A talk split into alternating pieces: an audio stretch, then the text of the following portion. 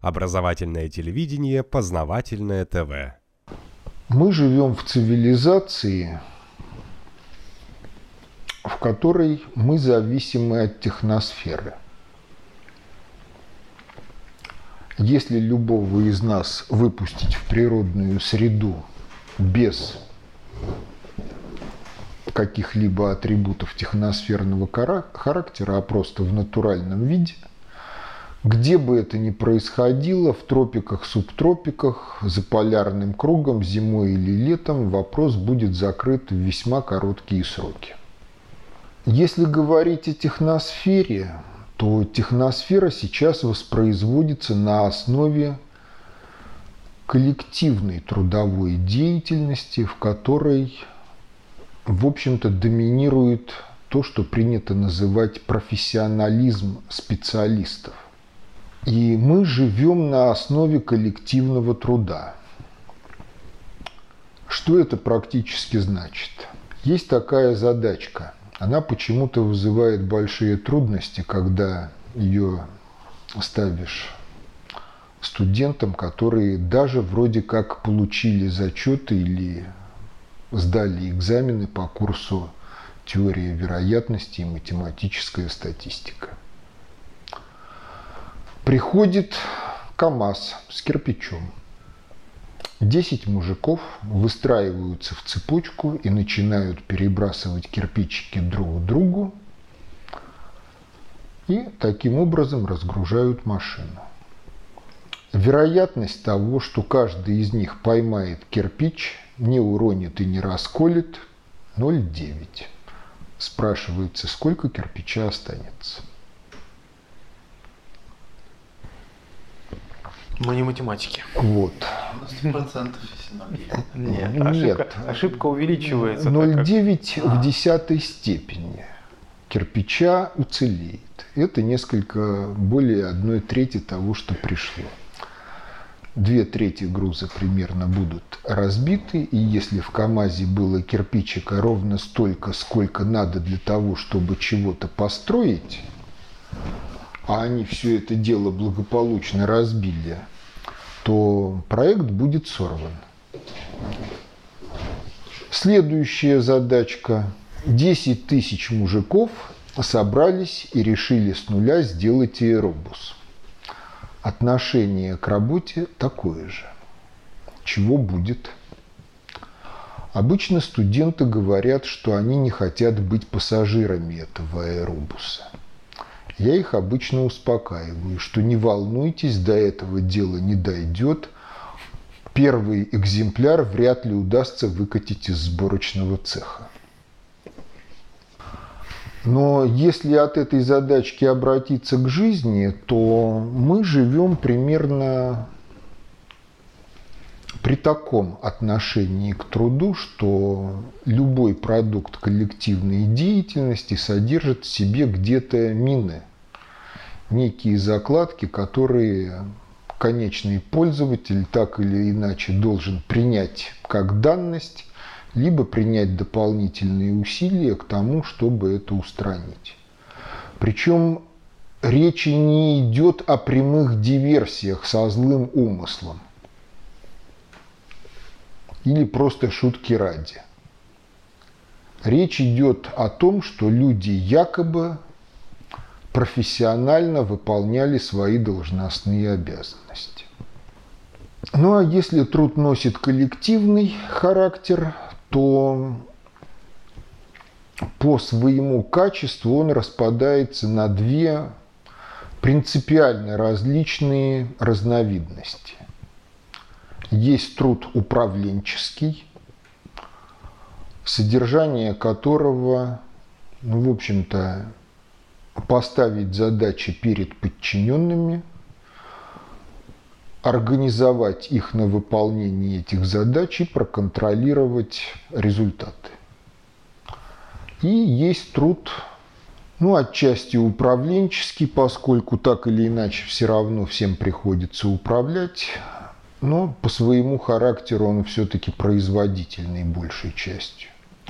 Когда в рамках какого-то проекта товарищ должен взять что-то у кого-то, произвести с этим некие технологические операции и продукт своей деятельности передать кому-то еще для того, чтобы он продолжил и интегрировал этот фрагмент коллективной работы в некий общий продукт.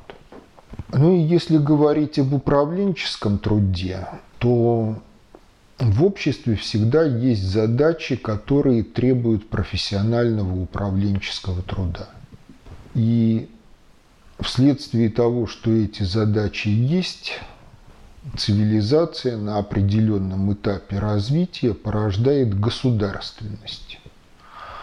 Далее под государственностью понимается субкультура управления делами общественной в целом значимости на местах и в масштабах всего общества на профессиональной основе. И реальность такова, что государственность занимается теми делами, которые люди, выступая в своем индивидуальном качестве, либо на основе эпизодической самоорганизации инициативников не могут решить эти задачи либо вообще, либо с желательным уровнем качества.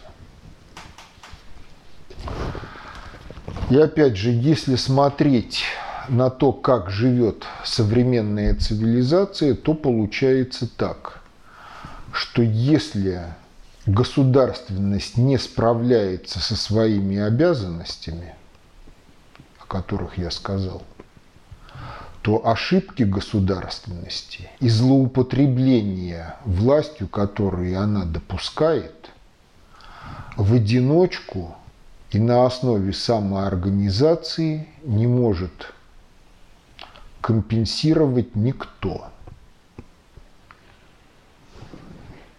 Причины простые. Мы живем на основе коллективного труда, и качество управления этим коллективным трудом зависит от характера работы государственности и от качества работы государственности. Она создает некие условия, взаимодействуя с которыми каждый из нас в пределах своего профессионализма может обеспечить качество своей жизни – если же государственность не справляется со своими обязанностями, то какой бы ни был сколь угодно высокий профессионализм, он может обесцениться. Вопрос. Ну, это даже не вопрос, это насколько я вас верно понимаю. Если мы возьмем пример предыдущий с мужиками, которые строили самолет, да, и а, переведем его на управление государственностью, если государственный чиновник делает свои дела там с коэффициентом 0,9, а, то когда много чиновников, все государство, по сути, работает достаточно плохо, потому что вот эта ошибка, она накапливается в цепочках управления. Это так? Это отчасти так, потому что работа государственного аппарата носит двухуровневый характер. Во-первых, государственность работает не просто так. Государственность работает на какую-то вполне определенную концепцию организации жизни общества в преемственности поколений. И плохое качество жизни может быть запрограммировано уже самой концепцией. То есть, если концепция плохая, а государственность работает хорошо – то качество жизни будет оставлять лучшего. Но даже если концепция хорошая, а государственность в силу разных причин работает плохо, то качество жизни тоже будет оставлять много лучшего. Поэтому тут нельзя говорить, что все сводится только вот к чиновникам. Угу к их недобросовестности, это не только к этому сводится. Вот с 2013 года мы наблюдаем события на Украине. Суть событий. Президент не справляется со своими обязанностями, кому-то это не втерпешь, кто-то начинает протестовать, кто-то начинает финансировать протестные настроения, и те, кто протестует, они надеются на то, что когда действующий президент будет сметен, отстранен от власти, то все будет хорошо, потому что придут новые люди, либо вообще новые люди, которые не имели никакого отношения к прежней государственности, то есть Майдан выдвинет своих лидеров, и они наведут порядок. Есть такой рассказ про Спера Мэриме, называется «Таманго». Суть дела. В Африке жил один вождь, который занимался тем, что приторговывал соплеменниками. Но как-то раз он не доглядел, в результате чего сам оказался в составе груза рабов, который транспортировался из Африки в Америку на корабле.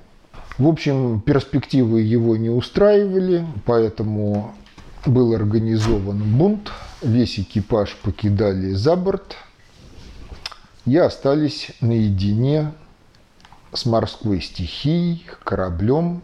И тут выяснилось, что для того, чтобы управлять кораблем, надо обладать кое-какими знаниями, причем не просто знаниями о том, что есть вот бомб Брам Кливер, но и знаниями о том, в каком порядке надо тянуть разные веревочки для того, чтобы кораблик шел в хорошую погоду по соответствующему курсу и что надо делать, когда погода меняется или надо изменить курс. То есть нужны были знания. Кончилось все дело тем, что все вымерли с голода. Когда Брих нашел английский фрегат, Таманга был единственным живым. Ну и в конце концов он до, был доставлен в Америку, где благополучно спился. Что такое бомб-бранклир? Да, это один из парусов на корабле. Но толку от того, что, допустим, мы знаем, что это такое, если мы не умеем найти место вот в реальности, оказавшись на паруснике, чего с ним делать. А, то есть ты можешь уметь поворачивать паруса, но все равно корабль неизвестно куда направить этим поворотом. А, то есть там тоже управление кораблем – это определенная слаженная работа. И так, если вспомнить времена парусного флота, то экипаж 120-пушечного линейного корабля – это порядка 700 человек, каждый из которых должен вовремя делать свое дело. В противном случае можно либо поломать мачты и порвать паруса, либо корабль погибнет. Но от государства часто уподобляют кораблю. Те, кто митинговал на Майдане, они вовсе не задумывались о том, какие знания необходимы для того, чтобы Майдан выдвинул дееспособных лидеров, и они обеспечили на Украине всеобщее процветание и благоденствие. И сейчас ситуация на Украине развивается, в общем-то, в контексте сюжета рассказа про Аспера Мериме Таманга. Познавательная точка ТВ. Много интересного.